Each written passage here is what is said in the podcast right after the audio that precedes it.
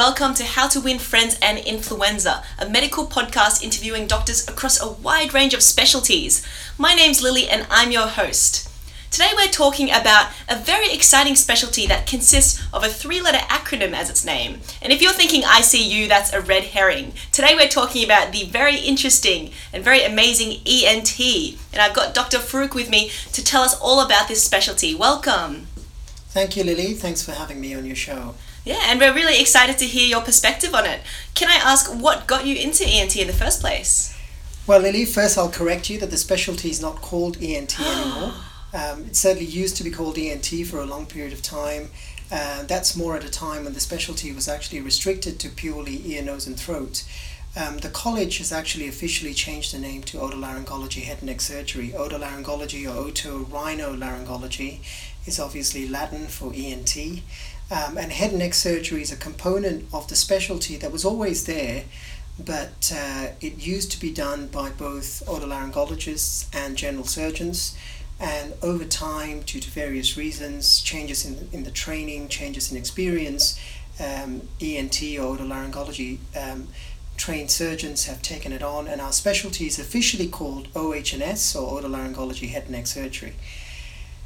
So, um, your question was why I chose it. Um, and I think, look, I can give you a, a, personal perspective, but I think from a student's point of view, I'll, I'll give you a, a, broader perspective into what the, the specialty entails, um, what I think its advantages are, including uh, some of the exciting things which, which have happened in the specialty. I think, first of all, I think um, we are unique in that together with ophthalmologists, we are probably the only two specialties in the whole realm of medicine where we are both the physicians as well as the surgeons of our body parts or part. Um, we happen to be a regional doctor, um, so so in the head and neck region, um, there is you know in orthopedics, you have a complementary specialty. I'll call them com- complementary rather than rival specialties because I don't think we should be rivals. Um, so you've got orthopedics and rheumatology, you've got cardiology and cardiothoracic surgery, you've got neurology and neurosurgery. But in otolaryngology, you've just got us. Mm. Um, and if you come, if you have the opportunity to come to an ENT or an otolaryngology clinic at some point in your medical clinics, you'll find that we treat a whole spectrum of, of problems a lot of which do not need um, surgical management. Um, they, they purely need medical management of various sorts. Um, and uh, so, so that's the one nice thing, I think, in, in that you really become a regional expert um, of your field. Looking into each arm, uh, if you divide our specialty into the medical arm and the surgical arm, our medical arm focuses a lot on the treatment of allergies, on the treatment of, uh, if you just look into, into the development in, in the treatment of chronic rhinosinusitis, uh, allergic rhinitis, and some of the, the breakthroughs that have happened in the immunological workup, in the immunotherapy, uh, into the broader basic science or the, or the interaction between the basic science and the clinical science part of our specialty that's been very dramatic, at least in the in the last few years, um, with monoclonal antibodies now being available, uh, admittedly for restricted indications, but certainly it, it's one of these areas where you want to watch the space in terms of the developments that are happening, uh, because it may alleviate or help us optimize a lot of the surgical managements that we do now. In the surgical side, again, you'd be hard pressed to find any other specialty in, in its true sense, and you can verify my statement, but there is probably no other surgical specialty which combines the ability to do endoscopic surgery, open surgery, microscopic surgery, and robotic surgery now.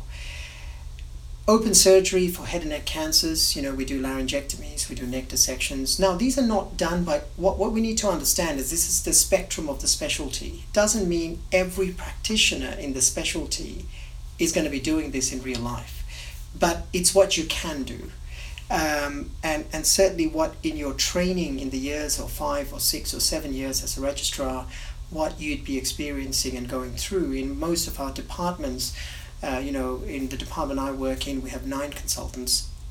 who have subspecialty interests in each of these regions, and I happen to be a, a head and neck cancer surgeon. I also happen to do laryngology, voice work, work with swallowing disorders, and so on. But, but broadly speaking, you know, coming back to the point of, of open surgery, we do uh, head and neck cancer work, uh, you know, endoscopic surgery, virtually most rhinology or diseases of the nose and sinuses uh, are performed endoscopically and including very advanced endoscopic surgery. And and again over time we've had great interactions with sister or, or complementary specialties. So for example in the management of pituitary tumors now they're virtually done all endoscopically through the nose with neurosurgeons working very closely with us. You know we manage CSF leaks through the nose endoscopically. So, great advances in endoscopic surgery, resection of cancers are done endoscopically now.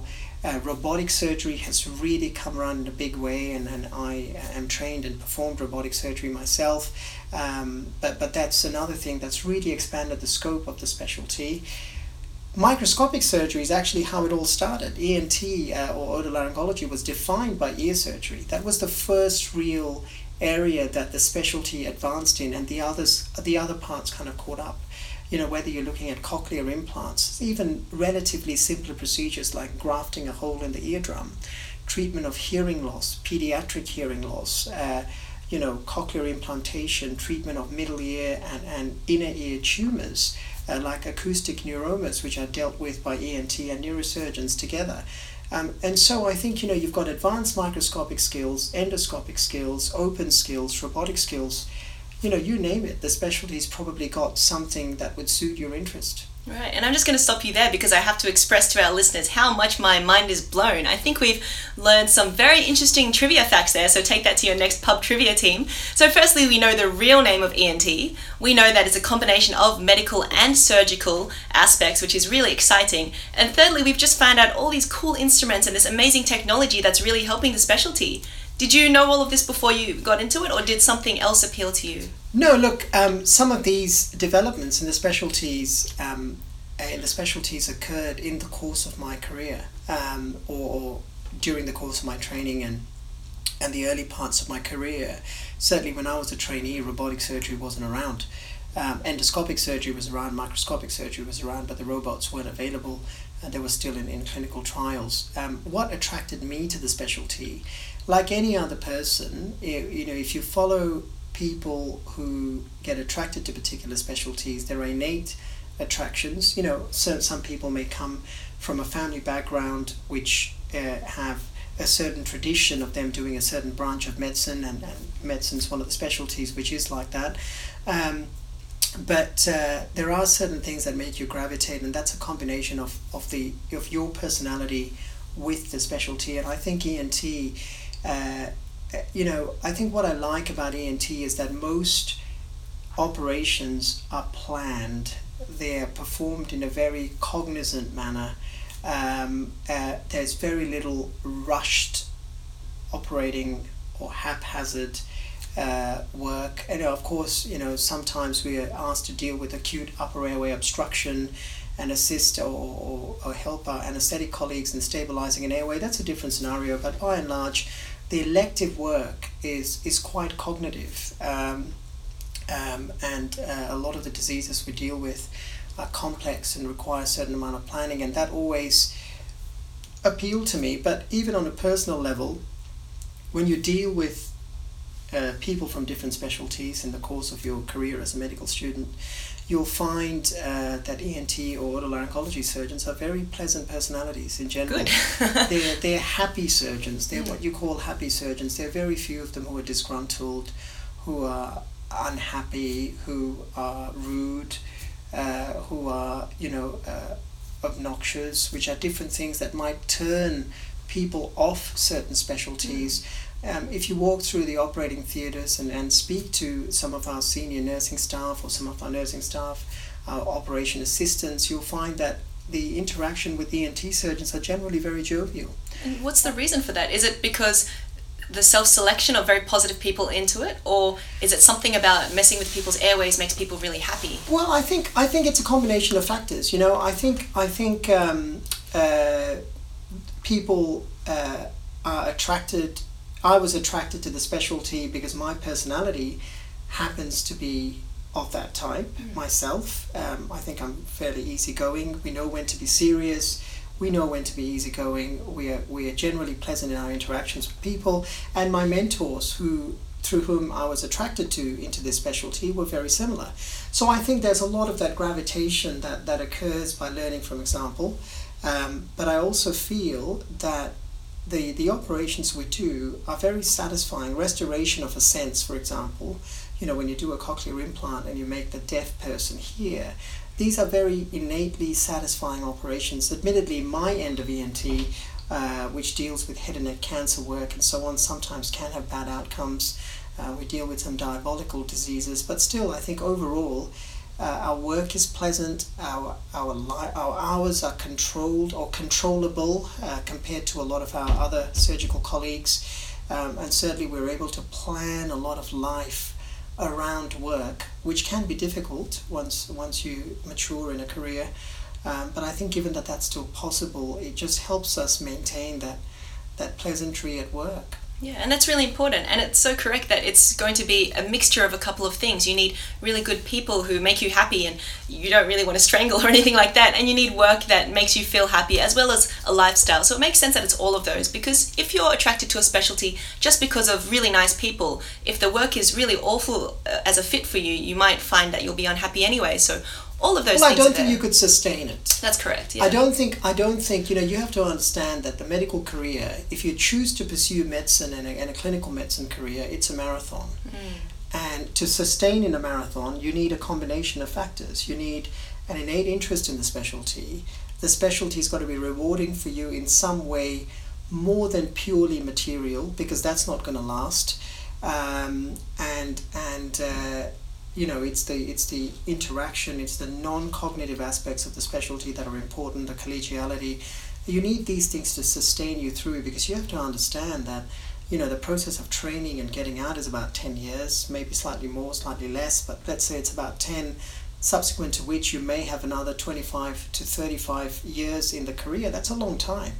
Um, and so you can't sustain on it on one singular fact um, it needs to be a combination of factors. Yeah, that's a long, a long time to be unhappy if you're going to be unhappy. So you might as well try and do something that you know makes you happy, gives you meaning. And I think if yeah. you're unhappy, it rubs off to your pa- uh, to your mm-hmm. patients. Um, I think you know unhappy doctors have unhappy patients.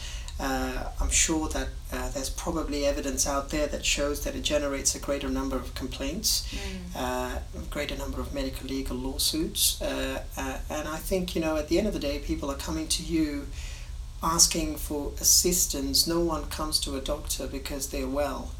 Um, you're dealing with them at a time when they're vulnerable. So if you're an unhappy, uh, disgruntled type of individual, I think it just makes the interaction much more difficult. Yeah, and speaking of patients and um, the work that we're doing for them, now in this specialty you mentioned that it's more of a planned nature, often elective. Does that mean that your success rate or your cure rate, if you like to call it that, is higher than other specialties, or other conditions so complex that it kind of balances out.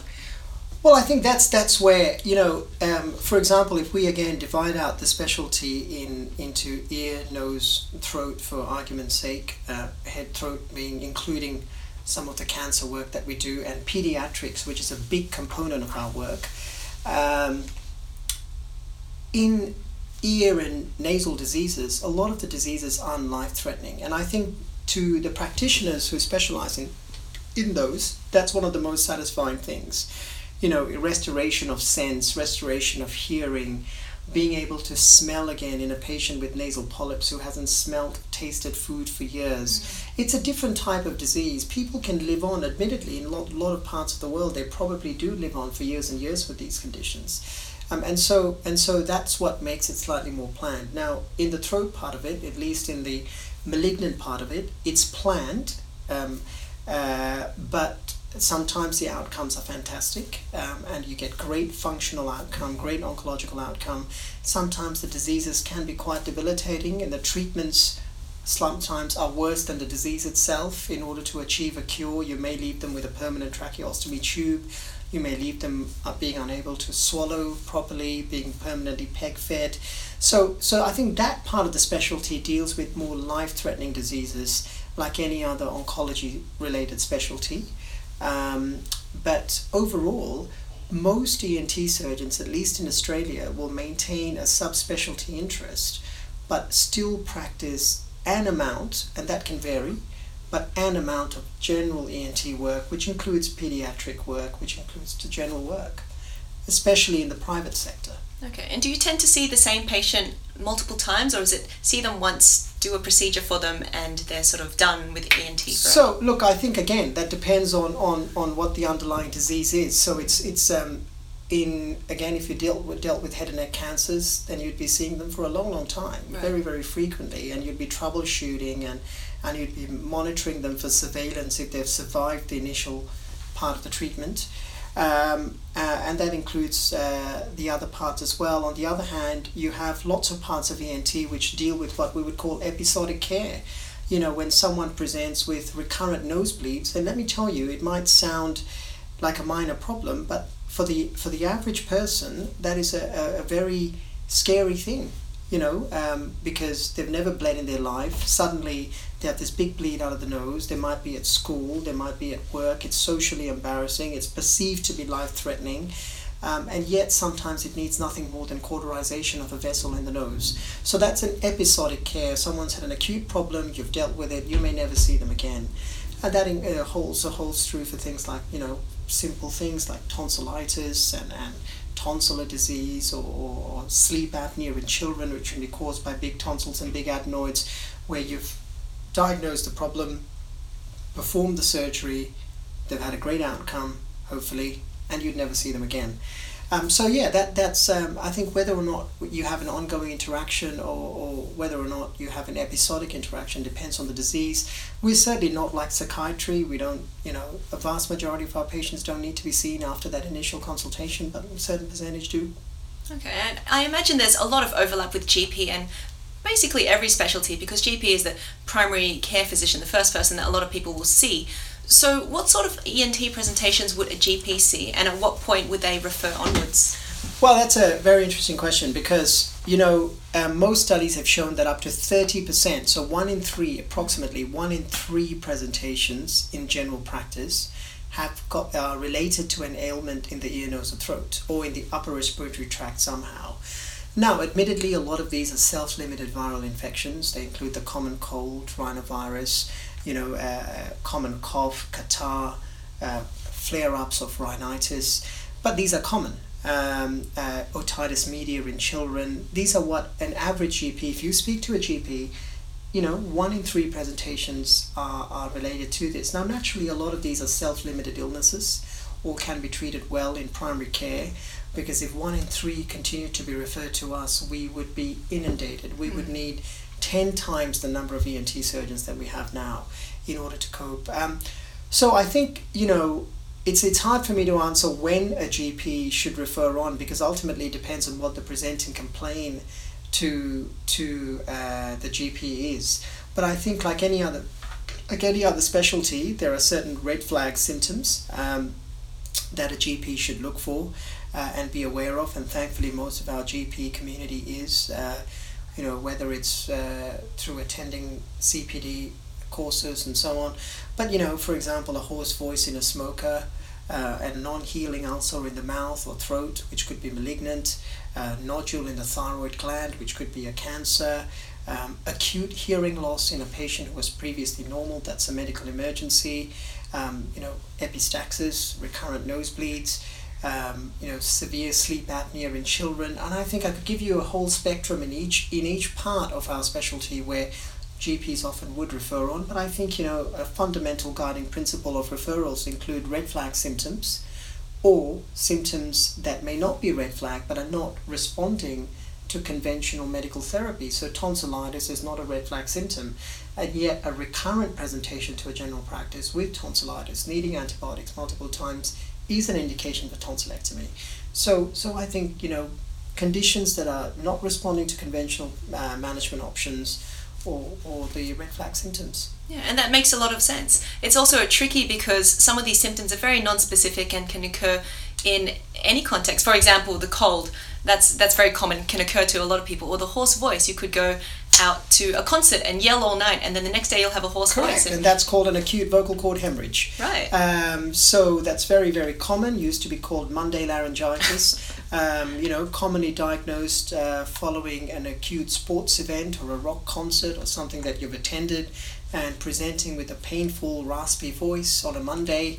Um, and that's an acute vocal cord hemorrhage. And absolutely right, that's a self-limited condition. It will tend to heal by itself, and unless you're a concert singer, it's of very little relevance. Yeah, and so that's the art in it that you could have a very benign symptom or it could be something terrible. Whereas some specialties, you know, if you get this symptom, it's probably always terrible. If you have, um, let's say, fatty stools or something like that, maybe that's always going to be a bit of a warning sign.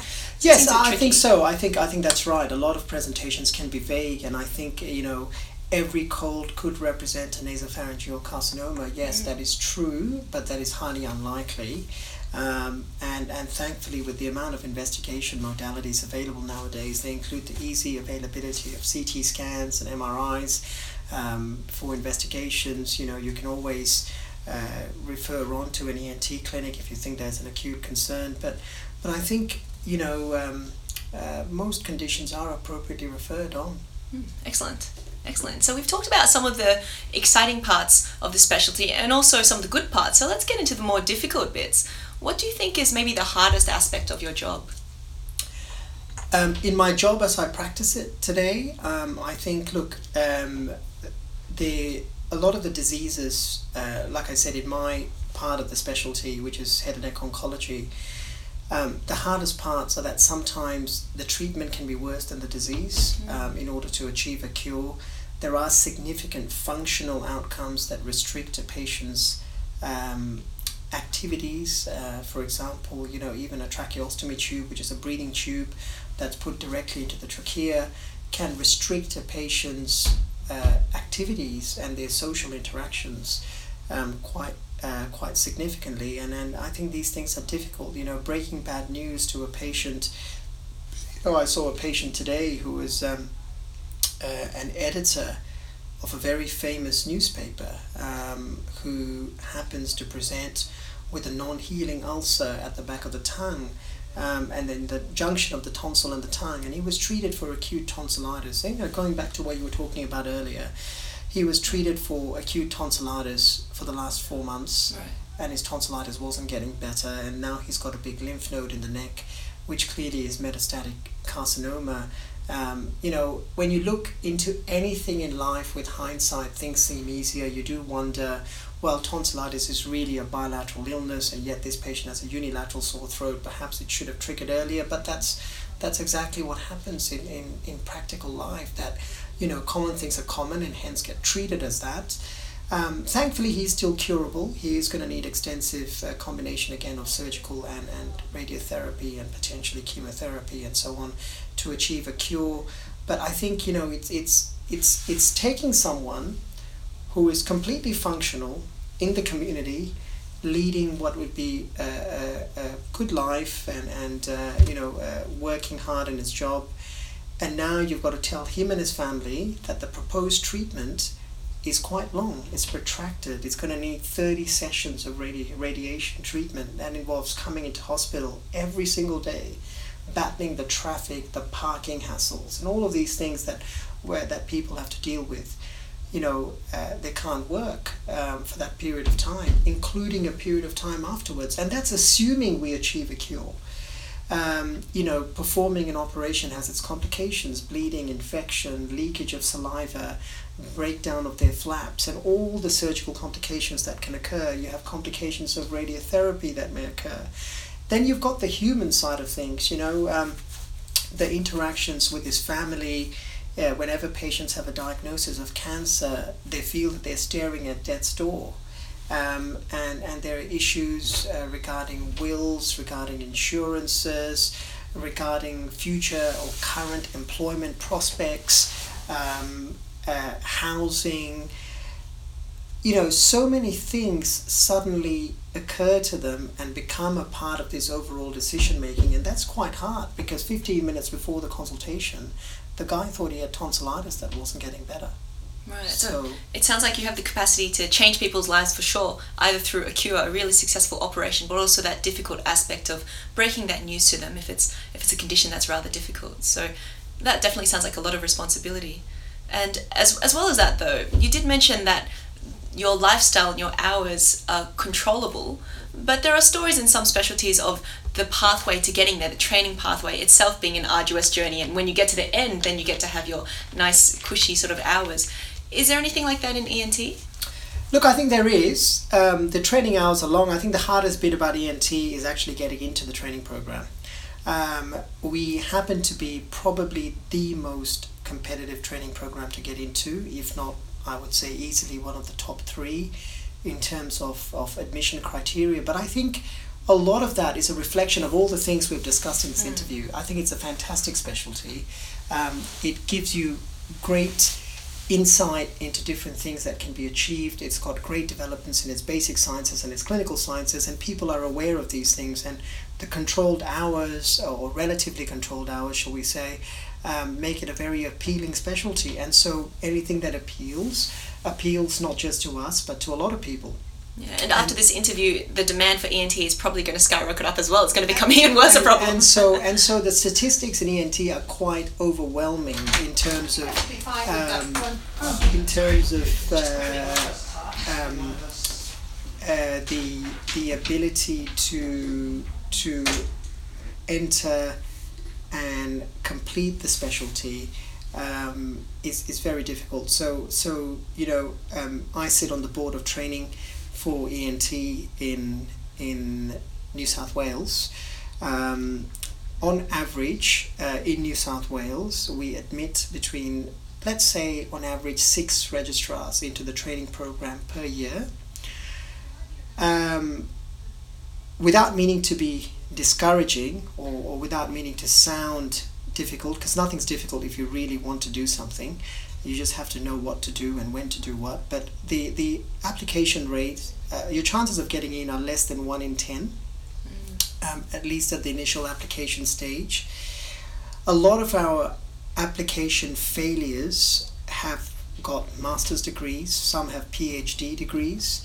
Um, so it's not just about stacking the degrees. I think there's a lot of misperception in the medical student world that it's an endless paper chase, and it's not. Um, yes, there are a certain amount of research and certain amount of things that you have to do to show specialty interest, but that doesn't mean you go and enroll in a four-year PhD. I'm not discouraging people who want to do a PhD, but you should not be doing a PhD to get into a program. Okay, if you want to do a PhD to advance your interest in research, it's a different issue.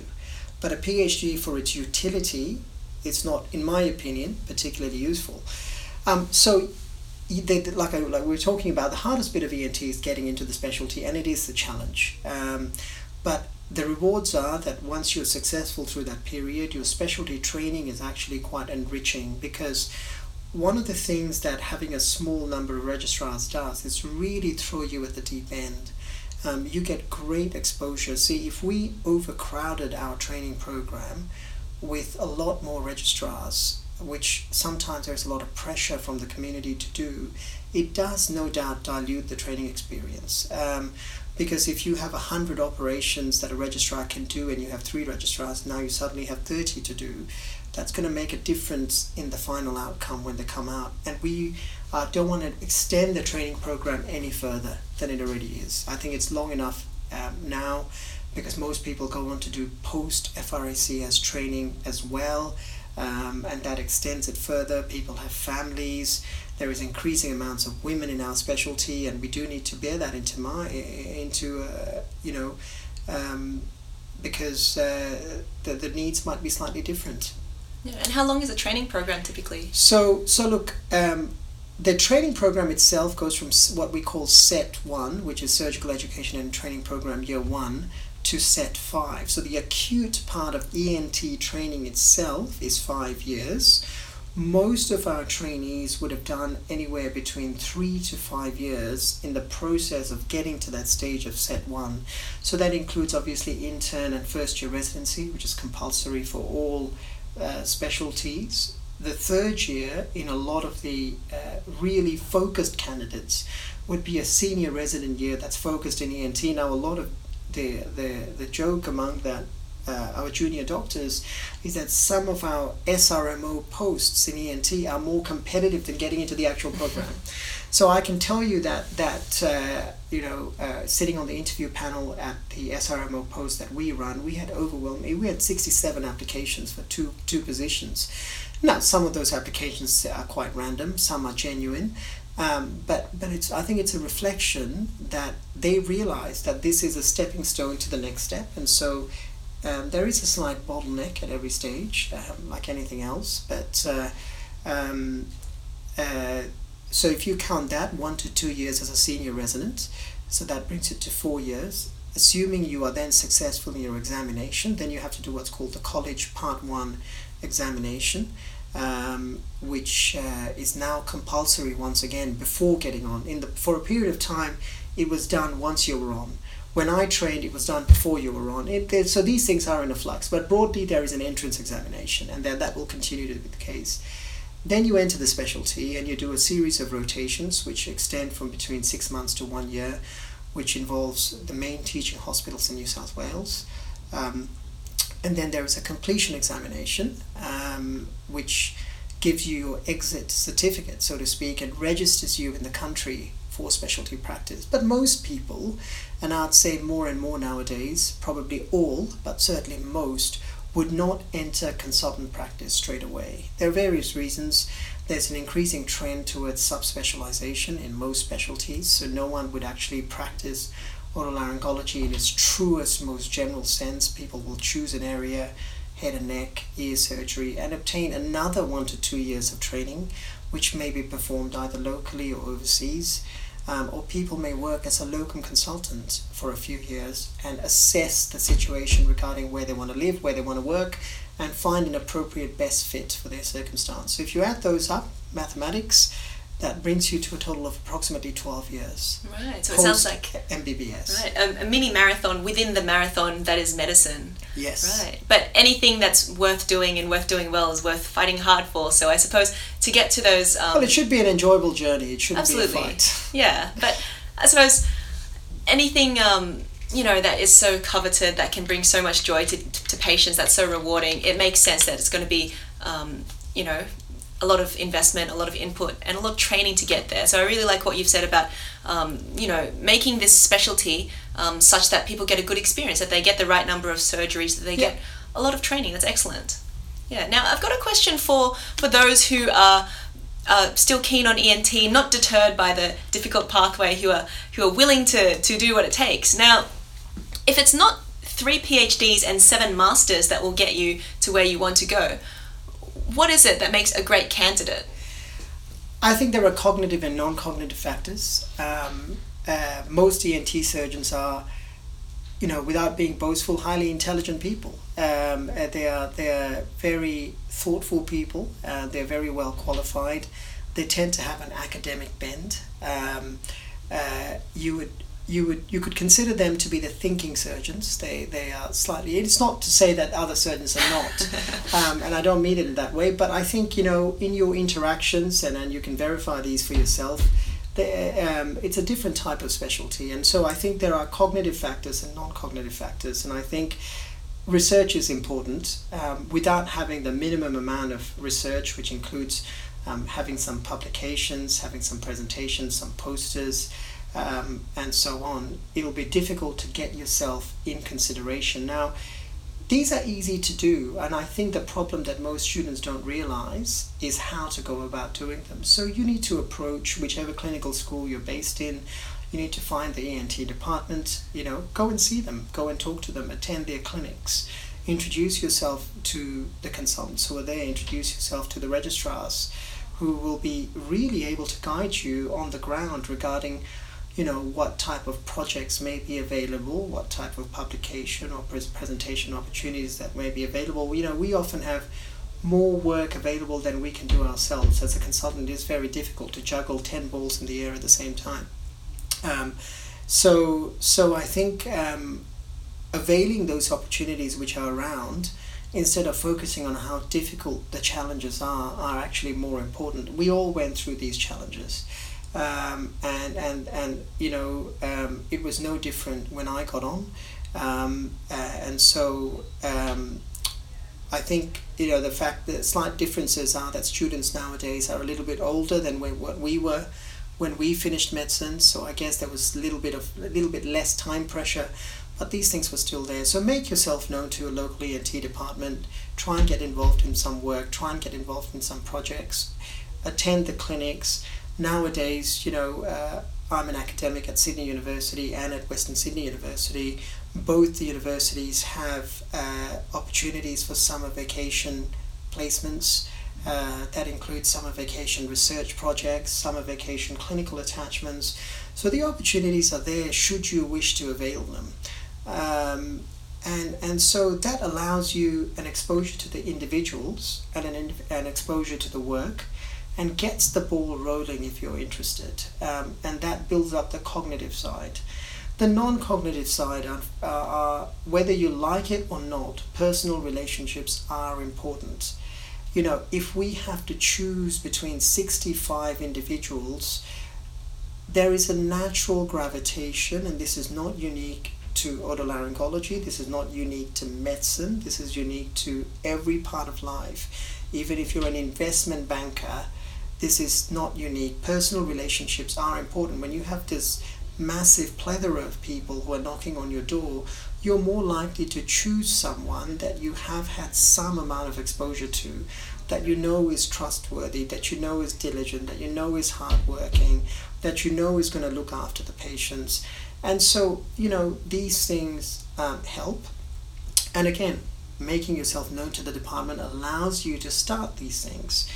When you're a junior doctor, trying to get an ENT rotation is definitely required because that give you exposure to the doctors, to the senior doctors in a clinical sense. When they see that you're a diligent junior doctor, you, you know, you're, you're hardworking, you're trustworthy, you're punctual, uh, you, you take every task to its end, you're reliable, those things are going to generate a far better reference for you.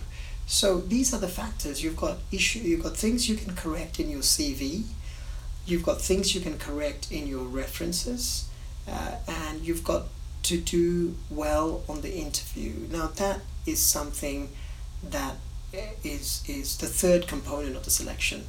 Um, and, and like most other things, when it comes to that stage, people will put in the hard yards. Yeah, so it sounds like a lot of really great tips there.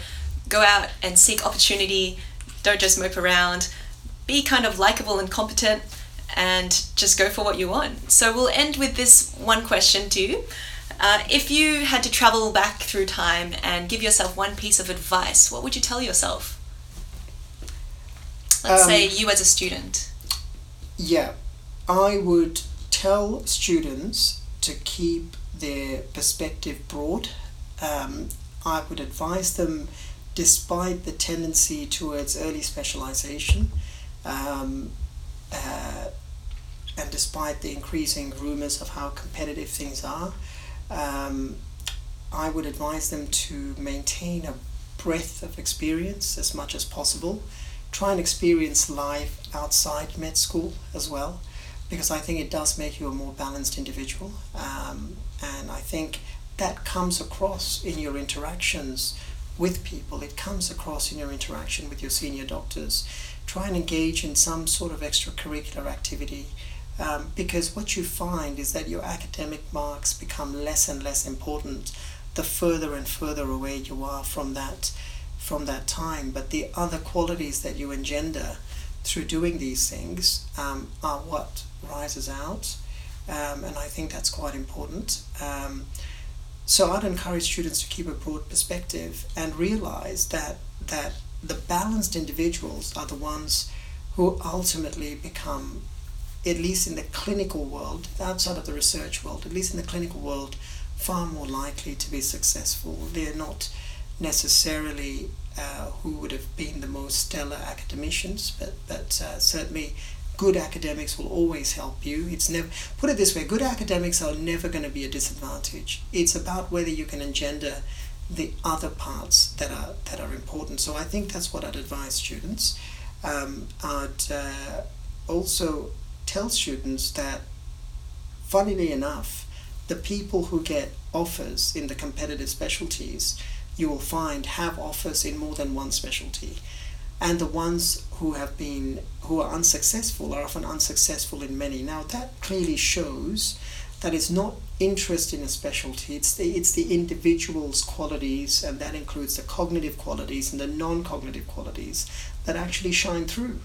Um, you know, uh, so, so that's what I tell them to do get a breadth of experience. But yes, if, if we are on your mind, if our specialties are on your mind, make yourselves known. Excellent. So be a great person and be a whole, well rounded person. Well, thank you very much for your time and wisdom, Dr. Farouk. It's Not been excellent. Pleasure. We've learnt so much about the training pathway, what this specialty involves, and we look forward to seeing you all in the next episode.